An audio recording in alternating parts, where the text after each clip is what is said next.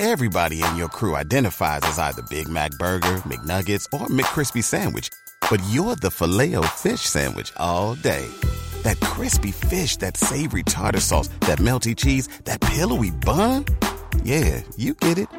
Every time. And if you love the filet of fish, right now you can catch two of the classics you love for just $6. Limited time only. Price and participation may vary. Cannot be combined with any other offer. Single item at regular price. Ba da ba ba ba.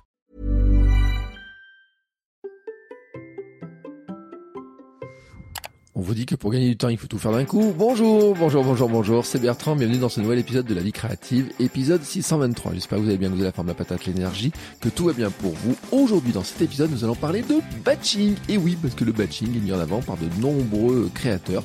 Ça fait partie des conseils que l'on lit souvent par des créateurs de contenu, dans des formations, dans des conseils que l'on trouve à droite à gauche.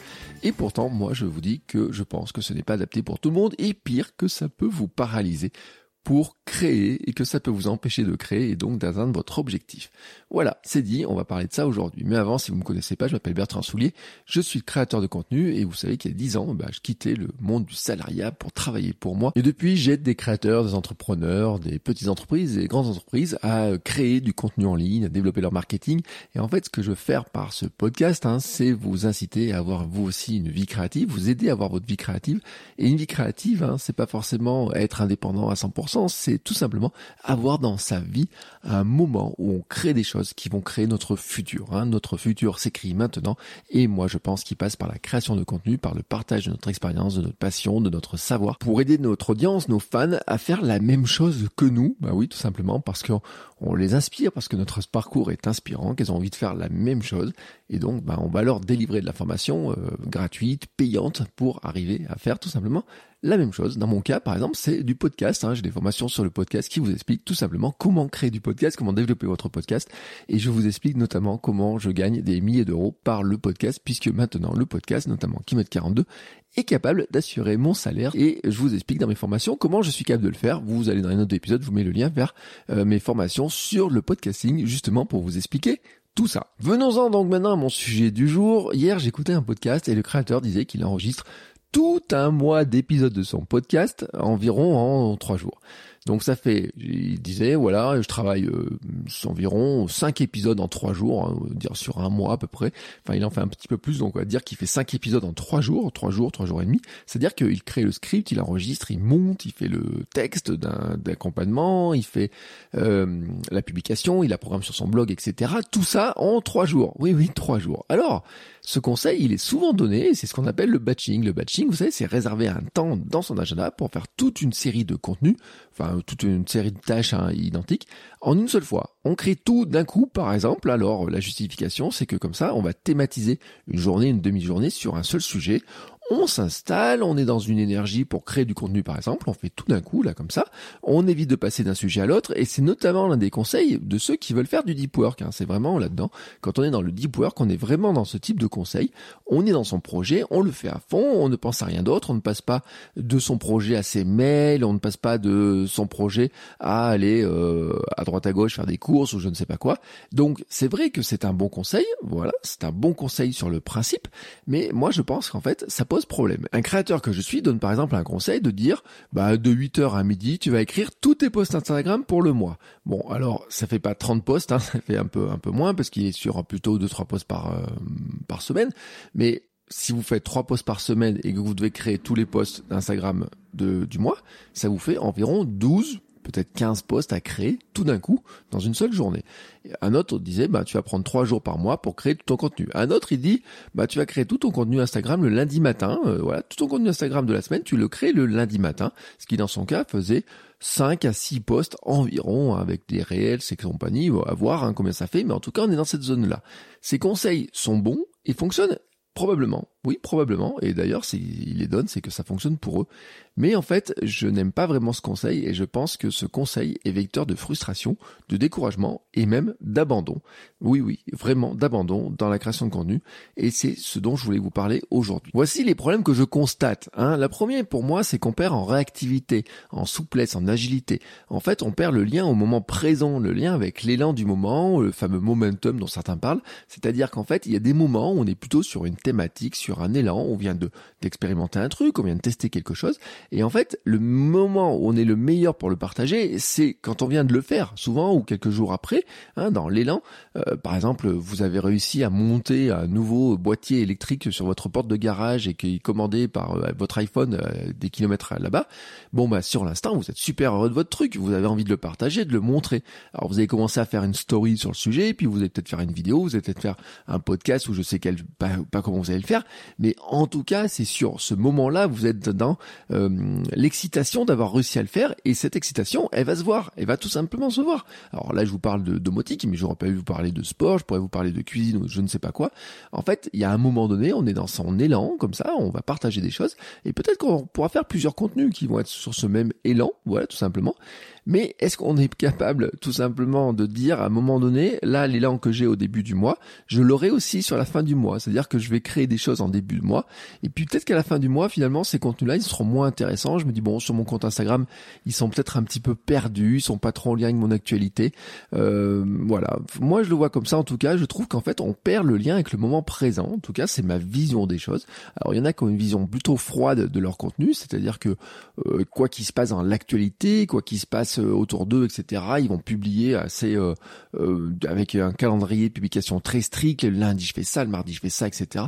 Moi, je trouve, je, suis un peu gêné par ça, voilà. Donc je vous le dis très clairement. Je trouve qu'en fait, il y a aussi, il faut profiter de l'aspiration du moment. Alors ça veut pas dire qu'on ne va pas thématiser ces semaines, ça veut pas dire qu'on va pas thématiser, mettre des plans, des choses comme ça, mais qu'il faut garder un petit peu de souplesse et que parfois, bah, être trop rigide peut nous amener tout simplement à ne pas trop avoir envie de créer ou alors ne pas avoir envie de publier ce qu'on a créé, ce qui peut être pire, parce que dans ce cas-là, on a passé du temps à imaginer des choses, à produire des choses, et puis quand c'est le moment de publier, on dit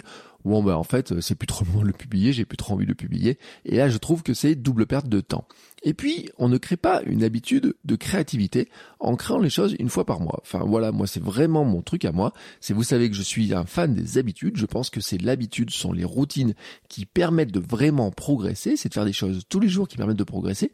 Et vraiment, vraiment, cette habitude du batching, pour moi, elle est contraire à ça. Si vous ne faites une action qu'une fois par mois, même si vous la faites comme ça, une fois par mois, mais que vous faites 10 d'un coup, vous la faites, eh ben, peut-être peut-être que dans le temps, ça sera équivalent à ce que vous fassiez 10 heures en euh, une fois tous les jours 30 minutes. Je sais pas, peut-être, hein, peut-être qu'on va arriver à peu près dans le même temps. J'ai pas fait de calcul, mais en fait, à chaque fois que vous la faites, bah, vous recommencez parce que c'est quelque chose que vous n'avez pas fait depuis un mois. Donc à chaque fois que vous allez le refaire, il va falloir tout remettre en place, tout recommencer, tout se remettre dans l'habitude, enfin dans l'habitude qui n'existe pas. Donc c'est-à-dire qu'au lieu de travailler sur l'habitude, bah, vous allez travailler sur finalement de dire il va falloir que j'ai un déclencheur, une motivation, quelque chose comme ça pour me lancer. Euh, moi je le prends dans le podcast, hein, tout simplement, c'est que prendre l'habitude d'appuyer sur le mon bouton rouge enregistré, c'est quelque chose dont je parlais beaucoup au début, qui maintenant est très simple pour moi, c'est-à-dire que euh, appuyer sur ce bouton rouge, je n'y pense même plus, mais je n'y pense plus parce que parce que j'ai pris l'habitude de le faire et qu'à n'importe quel moment, je suis capable d'appuyer sur ce bouton rouge. Pourquoi? Parce que tous les jours, j'ai appuyé sur ce bouton rouge d'enregistrer. Tous les jours, j'ai pris l'habitude, rassembler des idées, enregistrer, publier. Voilà, tous les jours, tous les jours, tous les jours. C'est devenu tellement naturel cette histoire-là que en fait maintenant je n'ai plus besoin d'y penser. Mais je n'ai plus besoin d'y penser parce que c'est devenu une habitude, quelque chose que je suis capable de faire. Et vous savez, c'est un petit peu, moi je vois ça un peu comme un violoniste ou un musicien. Un violoniste ou un musicien, on pourrait dire bon, il doit faire des heures et des heures de répétition, mais en fait, en fait, il joue tous les jours il joue pas juste seulement de temps en temps. S'il joue pas tous les jours, il perd l'habitude. Il euh, n'est pas capable de travailler facilement son instrument. Ça devient plus compliqué. Et à chaque fois qu'il le prend, ça devient de plus en plus compliqué. Et puis, il y a aussi un troisième point qui est pour moi important, c'est l'énergie. Ceux qui apprécient le batching disent que c'est un moyen de rentabiliser l'énergie qu'on met dans une tâche. Par exemple, j'ai l'énergie pour faire des vidéos, et donc, ben, cette énergie que j'ai pour faire de la vidéo, je vais me mettre dans l'énergie de faire la vidéo, et donc je vais faire mes vidéos. Et moi, je trouve au contraire qu'il est difficile de garder la même énergie pour faire plusieurs contenus à la suite. Si vous faites plusieurs vidéos comme ça à la suite, ben, il y a fort à parier que votre dernière vidéo, elle soit moins énergique que la première. Quand vous avez fini votre premier épisode de podcast, est-ce que vous avez l'énergie pour faire un deuxième épisode de podcast? Si vous avez passé une heure avec un invité à discuter avec lui, est-ce que vous avez l'énergie pour faire un deuxième épisode puis un troisième? Ben moi je sais que c'est plus compliqué.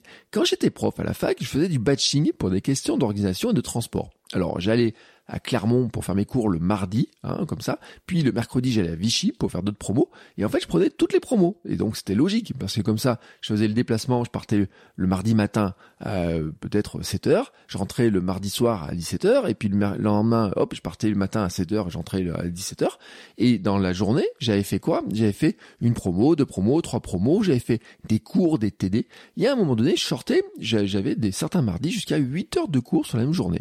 Et bien sûr, qu'est-ce qui se passait? Sortais totalement épuisé. Et en fait, ce qui se passait surtout, c'est que ça devenait difficile, car j'avais de moins en moins envie, ça me paraissait de plus en plus insurmontable. Et ça m'amène au dernier point. Et pourquoi je pense que ben, parfois c'est ce qui peut vous décourager de faire du contenu, de créer des choses, tout simplement parce que ça devient insurmontable à faire, c'est quelque chose qui est trop lourd. Et là, je vais appeler un concept que je sais pas inventé, hein, que c'est euh, un concept développé par Ali Abdal dans ses contenus.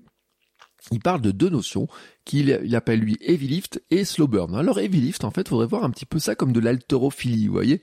Un haltérophile, c'est quoi? C'est quelqu'un qui se met sous une barre très lourde et qui va la porter, tac, tac, tac. La charge, elle est très, très, très lourde. Ça demande un travail lourd, important. C'est vraiment un travail intense hein, sur un apprentissage. On condense tout. Enfin, ça demande beaucoup, beaucoup d'efforts. Et puisque ça demande beaucoup d'efforts, ben on va avoir besoin de beaucoup de motivation pour se mettre dedans. C'est un travail qui fait peur, qui peut être un petit peu décourageant.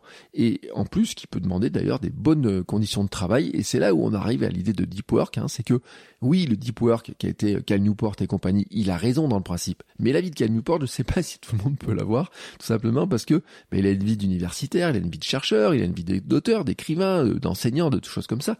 Mais oui, il y a des moments où il était capable de s'enfermer dans une bibliothèque pour travailler 5 ou 6 heures d'un coup. Mais si je vous dis comme ça d'aller à la bibliothèque et travailler 5 ou 6 heures d'un coup, bien entendu que ça peut vous motiver, bien entendu que ça peut être quelque chose qui peut vraiment vous motiver mais ça peut être quelque chose aussi qui peut vous décourager de vous dire ah non alors là je me sens pas du tout d'aller euh, faire ça euh, pendant 5 ou 6 heures, donc je vais pas le faire. Et je vais pas le faire. Non non, je vais le faire demain plutôt quand j'aurai plus de motivation, plus de courage. Aujourd'hui j'ai vraiment pas envie de le faire. Non non, euh, non j'ai pas envie de le faire. Qu'est-ce qu'on ferait à l'inverse? Eh bien à l'inverse, on ferait ce qu'il appelle le slow burn, hein, ou slow burn, en fait, vous savez, c'est le mijotage. Moi, j'appelle ça de la percolation, mais bon, on pourrait dire qu'en fait, c'est comme si vous mettiez quelque chose sur le feu, là, comme ça et puis vous mettez un feu doux. Et euh, en fait au lieu de faire quelque chose qui soit un, effort très lourd et eh ben vous créez des choses par petits bouts et puis vous faites bijoter de jour en jour comme ça petit à petit donc vous faites ça vous répartissez ça sur plusieurs jours au lieu de travailler aussi sur un seul sujet d'un coup là très fort on va par exemple répartir son effort sur plusieurs sujets, et puis on va en faire avancer un un jour, et puis un autre un jour, etc. On va faire avancer un petit peu tous les sujets en même temps.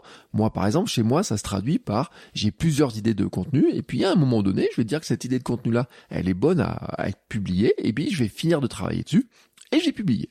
Bon, c'est une méthode qui est facile à appliquer, par exemple si on veut écrire un livre, qu'on veut créer une formation. C'est plus facile pour moi, je trouve, hein, je vous le dis très clairement, de créer une formation en créant petit bout par petit bout, en assemblant toutes les informations que je veux dedans, et puis à un moment de dire, bon maintenant je pense qu'elle est terminée, je vais pouvoir faire l'enregistrement, plutôt que de dire, là je prends deux jours pour faire la préparation, l'enregistrement, le montage, etc. Parce que ça me paraît énorme. Et je vous dis deux jours, mais certains c'est pas deux jours, certains c'est trois mois. Oui, oui, il y a des gens qui s'enferment pendant trois mois pour faire une formation. L'autre jour, j'ai entendu ça à quelqu'un qui disait, oui, alors pendant euh, plusieurs semaines, je n'ai travaillé que sur ma formation je travaillais plus sur mes clients, je travaillais plus sur mes contenus personnels, je ne faisais que ma formation.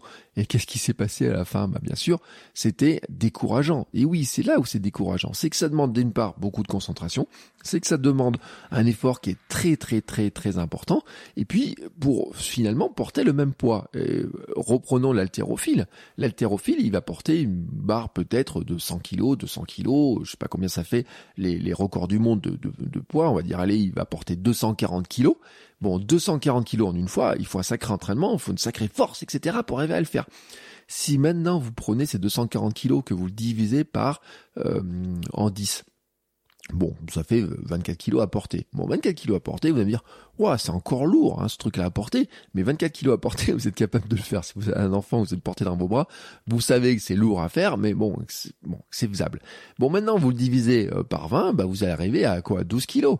Vous le divisez un petit peu plus encore, vous arrivez à porter quelque chose comme euh, 5, 6, 7 kilos. Bon, un pack d'eau, c'est 10 kilos. Hein, vous voyez, vous arrivez à porter un pack d'eau, donc vous dites c'est plus facile à faire. Ce que je veux dire par là, hein, tout simplement, c'est qu'il y a des efforts qui vous paraissent insurmontables parce que vous mettre sous une barre de 100 kg, ça vous paraît impossible. Porter un pack d'eau de 10 kg, ça vous paraît facile. Et eh bien pour les tâches, pour les actions, pour la créativité, c'est un petit peu la même chose. Et puis je pense qu'en plus le slow burn, il a un gros avantage, c'est que si vous êtes un petit peu zèbre et que vous fourmillez d'idées et que vous avez toujours plusieurs idées en même temps, eh ben ça évite de vous frustrer parce que vous dites bon bah là je vais pouvoir travailler un jour sur l'idée qui me plaît bien, puis un autre jour sur une idée qui me plaît bien, et puis quand cette idée-là elle est arrivée à son terme, je vais pouvoir passer à l'étape suivante qui est par exemple de la publier, qui est d'enregistrer l'épisode de podcast qui va avec, qui est de refaire la vidéo ou quoi que ce soit. Donc pour moi en fait c'est une méthode qui est on va dire des petits pas. Et pourquoi j'appelle ça la percolation? C'est parce que vous mettez en fait plein d'ingrédients en haut et puis vous laissez filtrer un petit peu tout ça. Et à la fin, peut-être que vous n'allez pas tout garder, vous êtes garder que des éléments. Mais en tout cas, c'est pas un effort qui, qui est important, c'est que au fur et à mesure que vous avez des nouvelles idées, que vous ayez des nouvelles choses, etc., vous allez faire avancer les contenus petit à petit. Et à un moment donné, vous allez décider que c'est prêt, c'est prêt, et donc vous allez pouvoir passer à l'étape euh, derrière qui va avec. Alors, pour autant, est-ce qu'il faut rejeter le batching? Bah non, pas forcément. Vous devez en fait tout simplement voir si certaines tâches sont batchables ou pas, tout simplement. Par exemple, moi je peux batcher 2-3 vidéos de formation deux trois vidéos de formation, euh, c'est assez facile à batcher. Je les tourne quand je suis seul dans mon bureau, sans bruit. Avant, j'ai préparé, j'ai fait mes scripts. Au début d'une formation, en fait, qu'est-ce que je fais? Ben, Dans ma méthode de slow burn, je commence à créer tout simplement une mind map dans laquelle je mets les différents éléments, je les range, etc. Puis à un moment donné, à force d'avoir rempli ça sur plusieurs jours, je me dis, bon, bah maintenant, je pense qu'elle est prête. Elle est à peu près prête, etc. Ou alors je me dis, elle n'est pas encore prête et je me donne encore quelques jours pour finir de la remplir. Alors attention, il faut quand même se donner des, des, des, petites limites hein, à un moment donné. Mais voilà, je me dis ça, à ce moment-là, ça commence à être prêt, ça commence à être pas mal. Et puis, a un moment donné où je me sens dans l'énergie, je suis rempli d'énergie pour faire mes vidéos. Et à ce moment-là, je vais faire mes vidéos. Mais quand je sens que j'ai plus d'énergie, que je suis en train de bafouiller ou quoi que ce soit, j'arrête. Je suis pas dans la contrainte de me dire, bon, je viens de faire une vidéo, mais il m'en reste 10 à faire. Non. En fait, je sais tout simplement que je vais me réserver plusieurs temps pour le faire. Hein. Je préfère découper ça en plusieurs temps, hein, vraiment pour le faire, et me dire bon bah là j'ai, je dois faire une vidéo ou deux, et là, ça sera pas mal. Si j'arrive à en faire trois, j'ai l'énergie, j'en faire trois. Des fois, ça m'arrivait d'en faire quatre ou cinq parce que j'avais l'énergie. Et puis des fois, je me rends compte qu'au bout d'une vidéo, je dis bon, voilà, je préfère arrêter, je vais faire autre chose parce que je n'avance plus du tout. Et puis, il faut aussi voir ce qui peut se faire à l'avance ou pas. Il y a des choses qui peuvent se faire à l'avance. Il y a des choses qui ne peuvent pas se faire à l'avance. Moi, je le dis.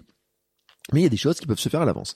Certains contenus éducatifs, par exemple sur Instagram, peuvent très bien être prévus à l'avance. Le recyclage d'une vidéo YouTube en petites séquences, pour Instagram par exemple, peut être euh, batché sans aucun problème.